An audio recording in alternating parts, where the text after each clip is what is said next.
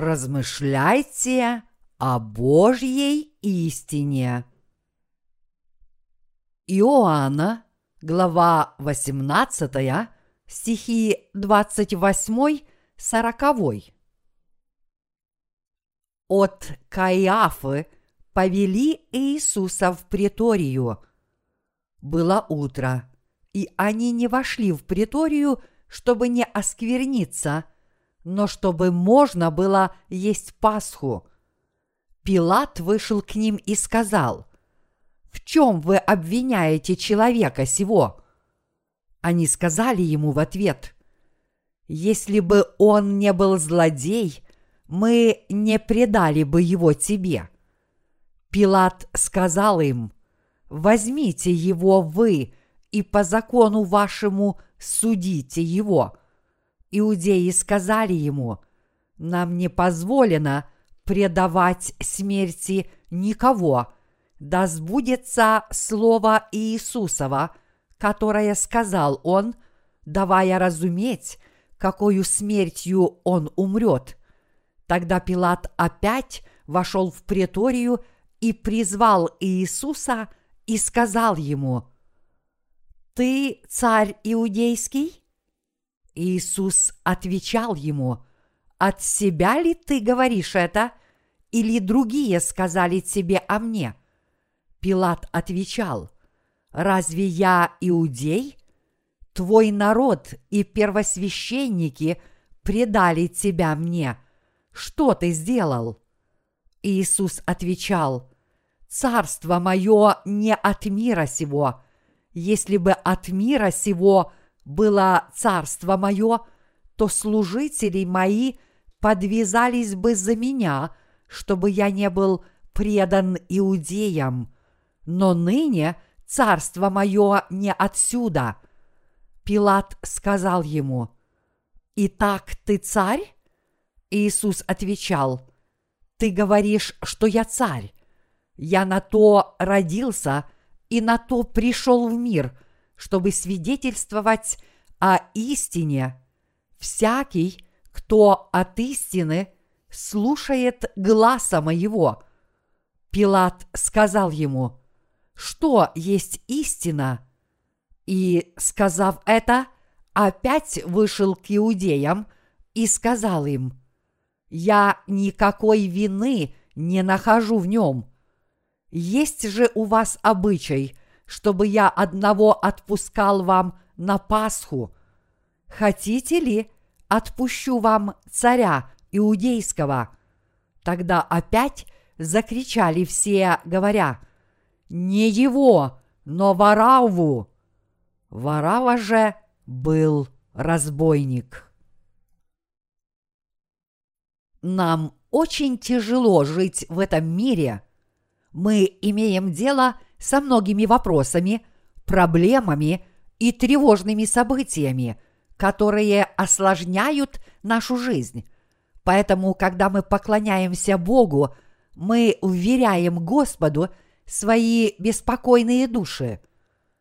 Этот мир жесток, поскольку происходит очень много запутанных событий – мы постоянно обеспокоены и раздосадованы. Человек подобен дереву на ветру, подобно тому, как дерево туда-сюда качается в разные стороны в зависимости от направления ветра, так и каждый человек колеблется вправо и влево в зависимости от его жизненных обстоятельств, мыслей и окружающей обстановки. Дела этого мира влияют на жизнь каждого человека. Например, когда бизнесмен занимается своим бизнесом, ему тяжело отвлечься от своих дел даже во время богослужения. То же самое происходит и с каждым. Сохранить свою веру не так уж легко – тем не менее, мы должны успокоить свои сердца и отвлечься от всех волнений для того, чтобы отдохнуть.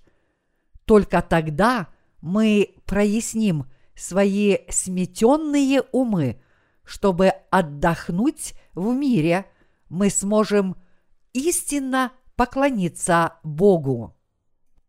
Я очень хорошо знаю, что так само, как и у меня, когда ваши умы поглощены какой-то серьезной проблемой, мысли о ней не выходят у вас из головы.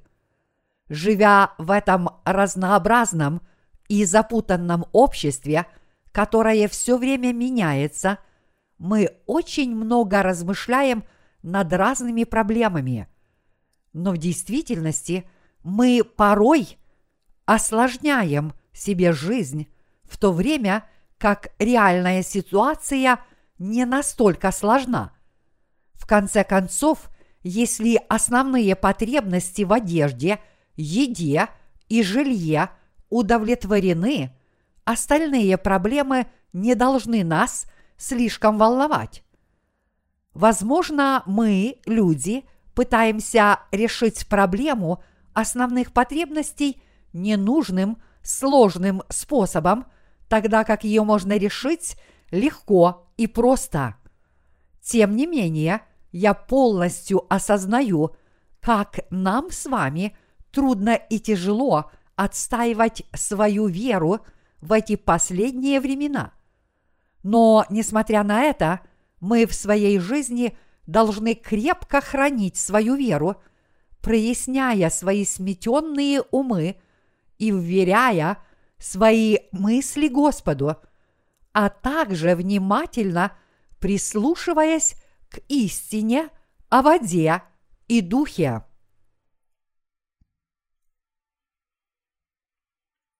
События, которые произошли около двух тысяч лет назад. В сегодняшнем отрывке из Писания описаны события, которые произошли около двух тысяч лет назад.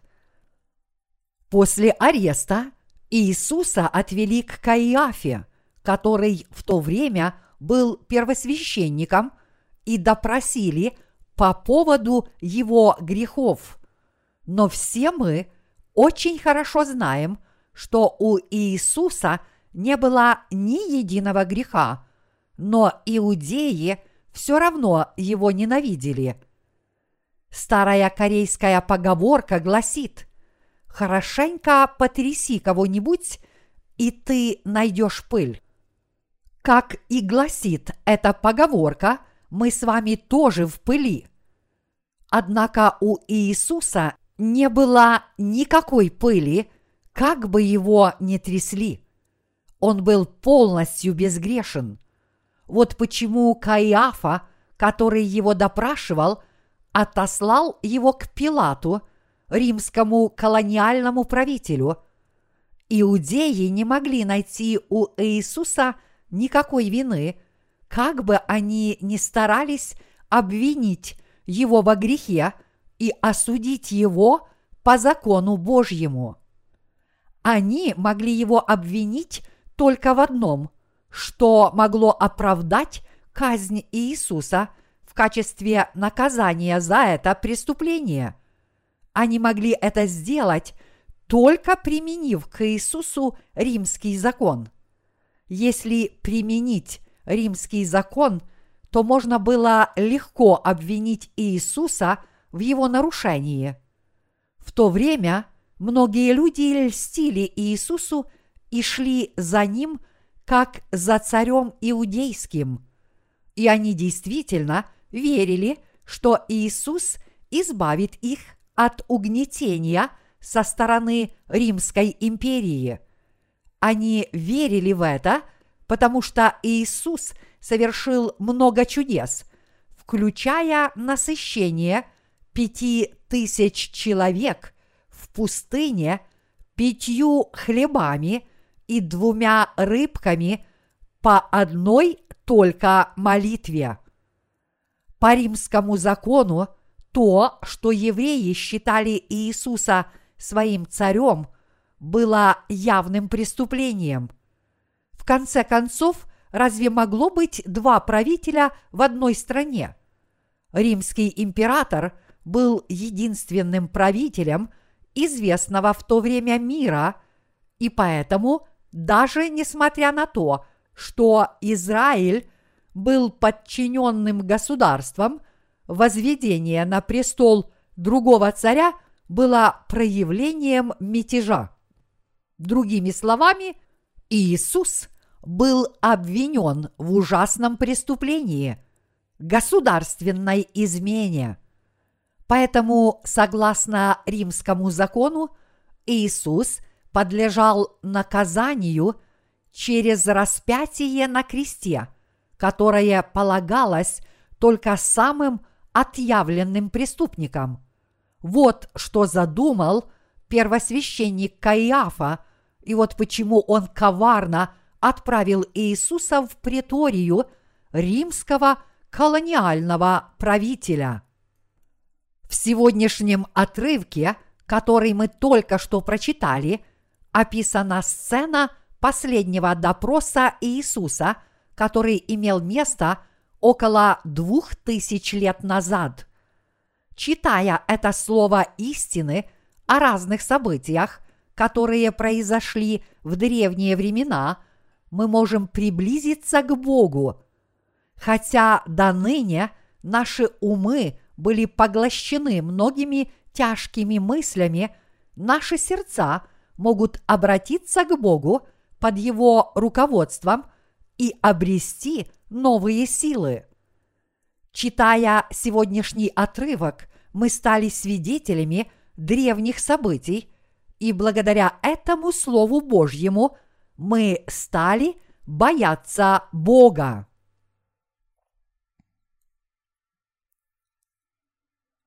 Допрос Иисуса Пилатом. Когда Иисуса доставили в преторию к иудеям, вышел Пилат и спросил их, «В чем вы обвиняете человека сего?» Иудеи ответили, «Если бы он не был злодеем, мы бы не привели его к тебе» этот человек злодей. Пилат тогда сказал, судя по всему, это религиозный вопрос, поэтому вы должны судить его по собственному усмотрению. Только по одному своему внешнему виду Иисус не выглядит злодеем. Так что возьмите его и судите его сами. Зачем вы его ко мне привели без всякого повода?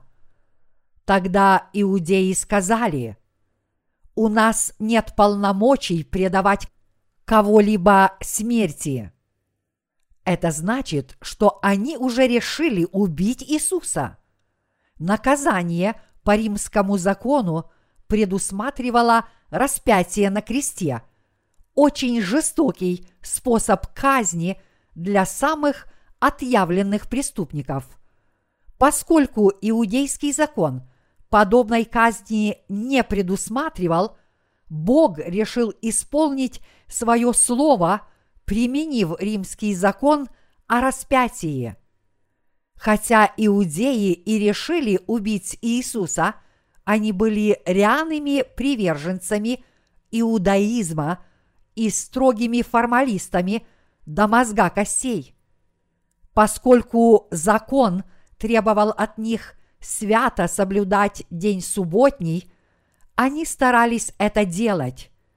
По случайному совпадению, день, в который Иисус был подвергнут допросу, был шестым, то есть по современным понятиям пятницей начинался день субботний, и согласно закону иудеи не должны были делать никакого дела в субботу. Поэтому они хотели, чтобы Пилат казнил Иисуса до наступления дня субботнего, потому что в таком случае они не смогли ничего сделать, чтобы предать Иисуса смерти – Также иудеям было запрещено входить в какой-либо языческий дом. Именно поэтому они не вошли во дворец Пилата, а подняли шум возле него, требуя от Пилата казни Иисуса. По сегодняшним понятиям мы можем сказать, что они устроили демонстрацию перед зданием правительства. Вернувшись в свой дворец, Пилат продолжил допрашивать Иисуса. Он подозвал Иисуса и сказал, «Ты ли царь иудейский?» Тогда кто-то сказал, «Этот человек называет себя царем иудейским, и многие другие тоже его так называют. По сути, первосвященник Каиафа заранее посоветовал иудеям лучше одному человеку умереть за народ. Иоанна, глава 18, стих 14. Как вы думаете, что имел в виду Каиафа, когда это сказал?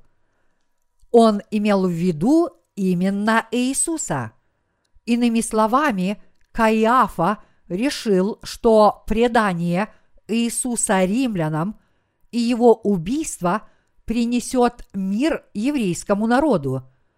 И если взять в расчет политические соображения, это было действительно так. В то время многие израильтяне шли за Иисусом как за царем иудейским – если бы действительно появился царь иудейский, народ израильский был бы полностью уничтожен войском римского императора. Если бы колония поставила себе царя, это означало бы открытый мятеж, и евреи были бы наказаны за этот бунт. Вот почему первосвященник Каиафа сказал – что лучше принести в жертву одного человека за весь еврейский народ. Следователи часто задают подозреваемым коварные вопросы.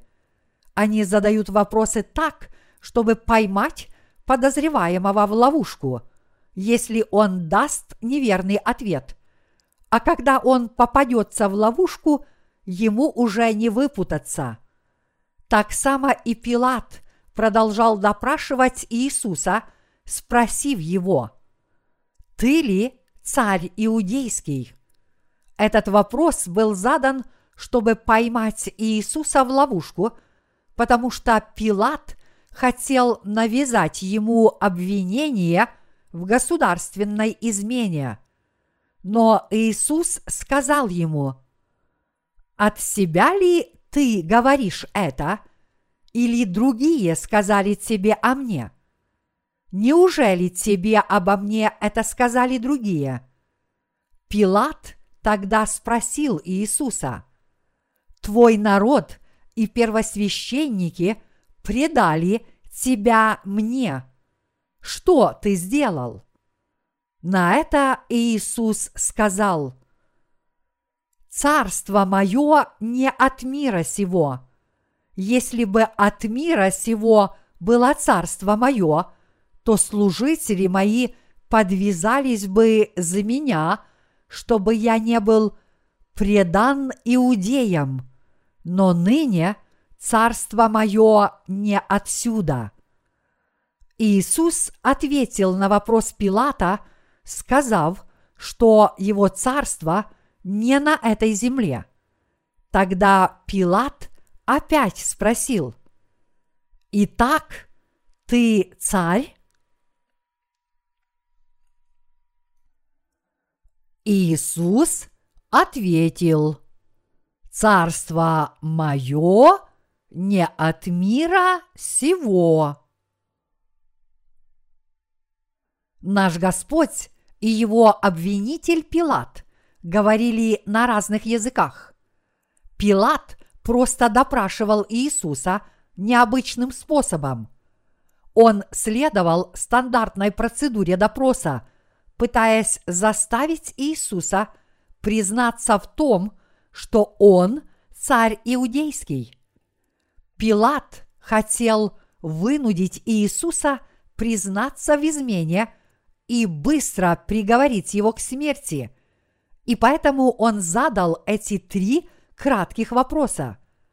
Однако наш Господь Иисус дал на эти вопросы совершенно неожиданные ответы. Он сказал Пилату, «Царство мое не от мира сего». Тогда Пилат опять спросил его, «Итак, ты царь?» Иисус ответил, «Ты правильно говоришь, что я царь». По мирским законам это было равносильно полному признанию в бунте. Поэтому теперь у Пилата были достаточные основания, чтобы приговорить Иисуса к распятию. Но здесь возникал один важный вопрос. То, в чем признался Иисус, полностью отличалось от представления людей того времени об акте измены. Господь сказал, «Ты говоришь, что я царь, я на то родился и на то пришел в мир, чтобы свидетельствовать о истине. Всякий, кто от истины слушает гласа моего. Когда Пилат настаивал на своем вопросе, «Ты ли царь иудейский?» Иисус ответил ему, сказав, «Ты прав, как ты и говоришь, я действительно царь, но царство мое не от мира сего. Я на то и родился, чтобы спасти всех людей в этом мире. Я пришел не только ради еврейского народа и государства, но ради всех людей мира. Я родился на этой земле, чтобы свидетельствовать об истине и спасти всех людей. Он также сказал, что каждый, кто от истины, слушает его голос. Поскольку Пилат не смог до конца понять ответ Иисуса, он растерянно спросил еще раз, что есть истина. Интересы мирских людей действительно очень отличаются от наших с вами. В то время – как рожденные свыше интересуются духовными вещами, мирские люди интересуются только своими плотскими делами. Эти плотские люди интересуются только тем, что происходит в настоящем мире. Их не волнуют древние библейские события, которые по-прежнему преподают нам важные духовные уроки. Жизнь людей во многом сосредоточена на видимых, материальных сторонах, а духовные вопросы их вообще не интересуют. Мы видим это из разговора Пилата с Иисусом. Пилат задавал вопросы о материальном, а Иисус говорил о духовных вещах. Иисус действительно был царем иудейским. Царь в данном случае означает духовный царь иудейский. Иудеи были потомками Авраама, а Бог назвал Авраама и его потомков избранными людьми. Бог сказал, что Он Господь еврейского народа. Другими словами, Бог и Иисус – это духовные цари иудейские.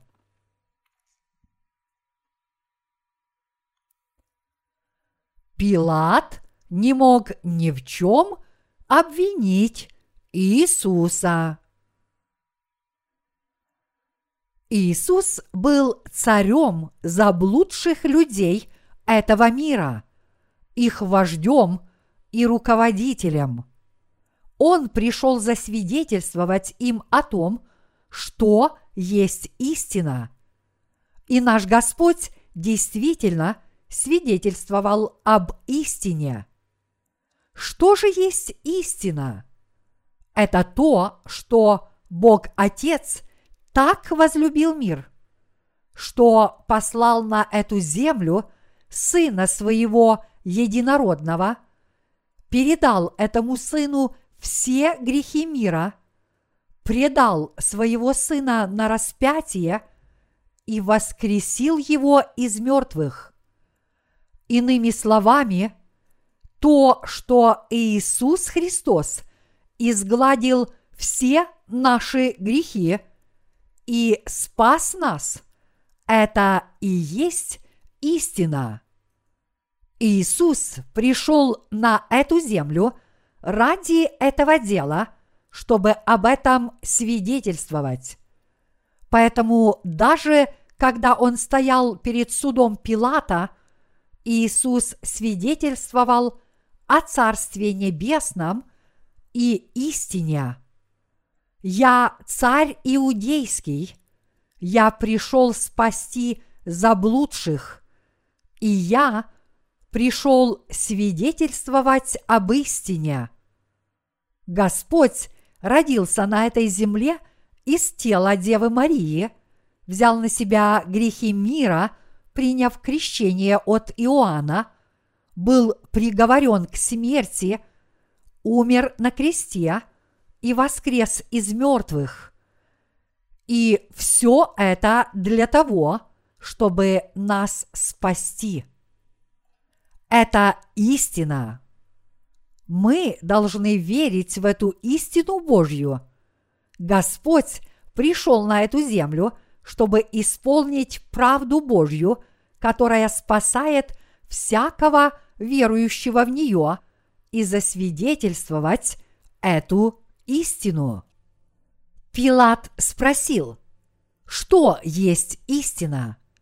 Он просто не мог понять, что такое истина. Люди в наше время так само ее не знают. Они все сомневаются и спрашивают, что есть истина. У главного входа в Сеульский национальный университет висит плакат с замечательным девизом, который гласит «Место поиска истины». Что же такое истина? Все очень просто. Истина такова, что Иисус пришел на эту землю и спас нас Евангелием воды и духа. Однако многие люди до сих пор не знают этой истины, подобно Пилату, который спросил, что есть истина. Даже допросив Иисуса, Пилат не мог ни в чем его обвинить. Поэтому он вышел из претории и сказал иудеям, которые хотели убить Иисуса, «Я не нахожу в этом человеке вообще никакой вины. Но у вас есть обычай. Перед Пасхой, самым основным вашим праздником, я должен отпустить одного из преступников – Кого же мне отпустить? Этого человека или известного разбойника по имени Варавва? Если бы Пилат отпустил Иисуса по собственной инициативе, это вызвало бы большие беспорядки. Вот почему он задал этот вопрос, пытаясь найти компромиссное решение, пойти навстречу требованиям еврейского народа, а также освободить Иисуса, который был невиновен. Иудеи тогда начали кричать «Не этого человека, а Вараву!» Варава же был отъявленным преступником.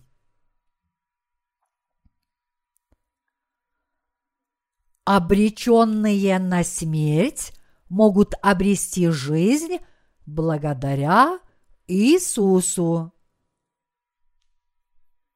Когда Пилат спросил иудеев, кого они хотят отпустить, они сказали, что жестокий преступник Варава должен быть отпущен вместо Иисуса.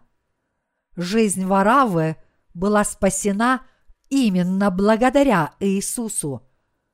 Обреченный на смерть разбойник Варава обрел новую жизнь благодаря Иисусу, который есть истина. Такова была воля Божья, чтобы Иисус умер по требованию иудеев. За три года до того, как он оказался на суде Пилата, Иисус уже взял на себя все грехи рода человеческого, приняв крещение, и поэтому должен был понести наказание через распятие, чтобы заплатить за все грехи человечества. Это было для того, чтобы исполнить истину, и это был способ засвидетельствовать истину. Именно поэтому Иисус принял это наказание. Благодаря несправедливому разбирательству на суде Пилата Иисус добился того, чтобы эта истина была засвидетельствована. То, что Иисус спас разбойника Вараву и умер вместо него, показывает истину о том, что Он спас грешников, полностью понеся наказание за все грехи мира и человечества.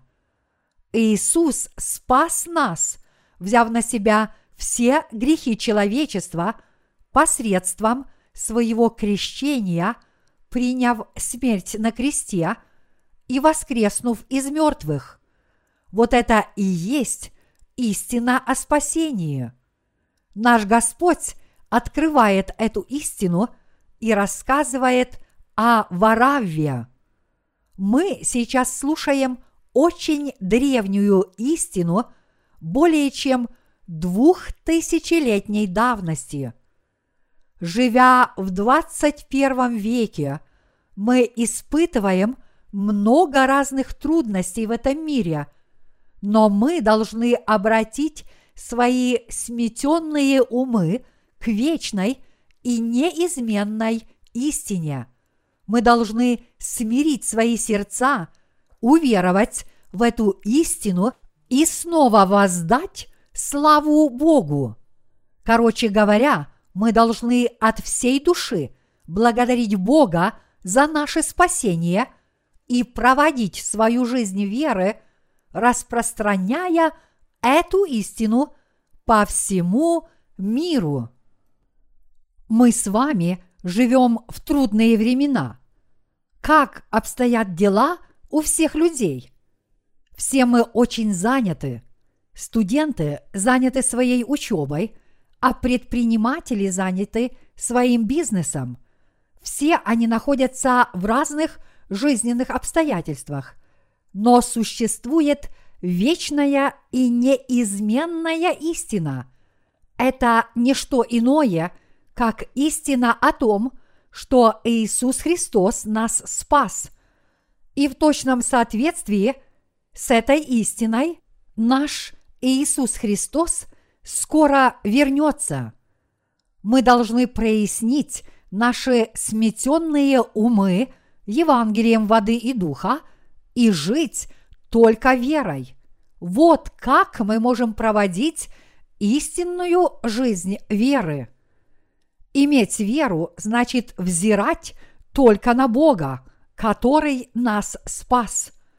Но с другой стороны, религия – это создание вымышленного Бога и приверженность Ему. В противоположность этому истинная вера – это вера в Господа, который нас спас. Размышление о вечном и неизменном Евангелии воды и духа а также размышление об этой истине и вера в нее.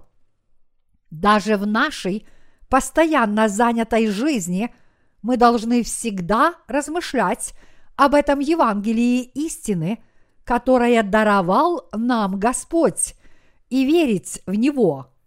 Вот что такое истинная жизнь веры. В этот час мы размышляем над словом, которое объясняет, как Господь пришел на эту землю в давние времена и спас нас, даже несмотря на то, что мы были подобны Варавве. Мы снова встретили и услышали евангельскую истину о воде и духе, засвидетельствованную Иисусом Христом, который отдал свое тело ради нас. Никогда не забывая об этой истине, мы должны хранить ее, всегда в нее верить, любить и хвалить Господа, бояться Его, искать помощи от Царя Царей и получать от Него помощь в своей жизни, свидетельствовать об Иисусе Христе по всему миру, а затем встретить Господа лицом к лицу. Мои единоверцы, если ваши умы в смятении – вы должны возвратиться к Господу этой вечной и неизменной истины. Сегодня вы вновь услышали о том, как Господь свидетельствовал об истине на этой земле и как Он спас нас от греха. Неужели вы не рады услышать это снова? Неужели ваши сметенные умы не прояснились? Или же они поверглись в еще большее смятение? Неужели вы испытываете еще большую тревогу вместо того, чтобы успокоиться?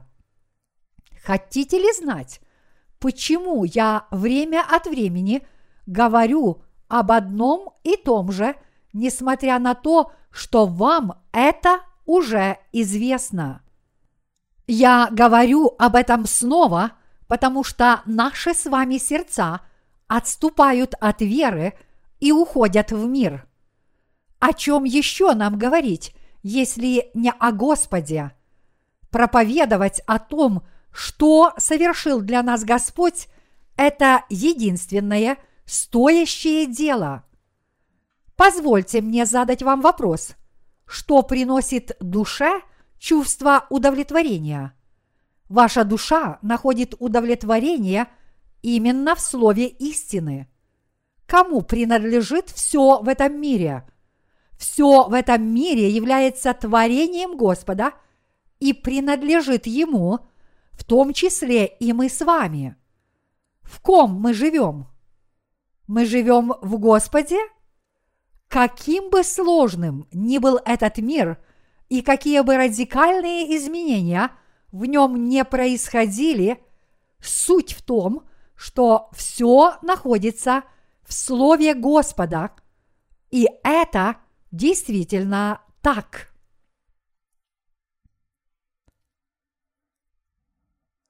Лучше всего жить, постоянно размышляя об Иисусе. Я искренне надеюсь, и хочу, чтобы Евангелие воды и духа как можно скорее распространилось до края этой земли, и чтобы скоро вернулся Иисус. Размышлять обо всем остальном, кроме Иисуса и его дела, скучно и утомительно. Я более всего радуюсь и люблю Господа, когда занимаюсь Его делом. А вы тоже – Мои единоверцы, когда вы чем-то встревожены, попробуйте заняться Господним делом, и тогда вы почувствуете в своем сердце радость от полноты духа. Если вы будете думать о сложных делах этого мира, это принесет вам только головную боль. Но если вы будете размышлять о духовных вещах, ваше сердце – наполнится радостью. Я действительно хочу, чтобы Евангелие воды и духа быстро распространилось по всему миру, и чтобы рано или поздно вернулся Иисус. А вы тоже этого хотите? Поскольку этот мир не вечен, мы должны делать все возможное, пока мы еще можем работать, и мы должны исполнить свою миссию перед возвращением Иисуса. Чего искатели веры по всему миру ищут в эти последние времена? Духа Святого. Все они хотят, чтобы в их сердцах пребывал Святой Дух. Нынешняя эпоха – это эпоха Святого Духа, в которую его можно обрести, уверовав в Иисуса, как и написано. Но это есть предреченное пророком Иоилем, и будет в последние дни, говорит Бог, излию от Духа Моего на всякую плоть, и будут пророчествовать сыны ваши и дочери ваши, и юноши ваши будут видеть видения, и старцы ваши сновидениями вразумляемы будут. Деяния, глава 2, стихи 16-17. Поэтому все люди по всему миру жаждут Святого Духа. То, что о Святом Духе написано много книг, говорит о том, насколько люди интересуются Святым Духом.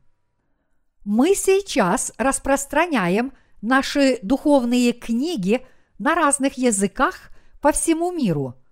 Мы получаем разные отклики от наших читателей, но большинство из них согласны с тем, что эти книги содержат истину, которая объясняет основы веры христианам, нерожденным свыше. В последней книге я придаю еще большее значение пребыванию Святого Духа для тех людей в нынешнем веке, которые жаждут Святого Духа в своей жизни. В этой книге я показал, что для того, чтобы исполниться Духом Святым, человек должен сначала уверовать в Евангелие воды и духа, и после прочтения этой книги многие наши читатели снова начали размышлять о Евангелии воды и духа. Вскоре они принесут нам добрые вести о том, что не только они сами, но и намного больше окружающих их людских душ получили истинное прощение грехов и что они обрели Святого Духа, уверовав в эту истину. Мы должны продолжать свидетельствовать об истине до дня возвращения Господа. Каждый день мы обретаем новые силы благодаря этой истине о том, что Господь изгладил все грехи всего мира, приняв крещение и будучи распятым на смерть, и что Он тем самым дал возможность верующим избежать суда. Сегодня я хотел бы указать всем вам на следующий момент. Мы должны отстаивать Евангелие воды и духа до самого конца, пока мы живем на этой земле, боясь Бога и распространяя Евангелие, а также успокоить свои сметенные умы верой.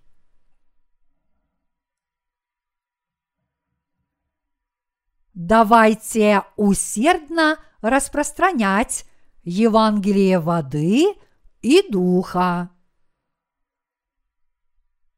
Нам незачем беспокоиться, даже несмотря на то, что мы устаем от проповедования Евангелия. У нас есть истина, которая успокаивает наши усталые сердца. То, что Господь совершил на этой земле, утешает наши сердца и приносит им мир. В ком мы с вами духовно богатеем? В Господе?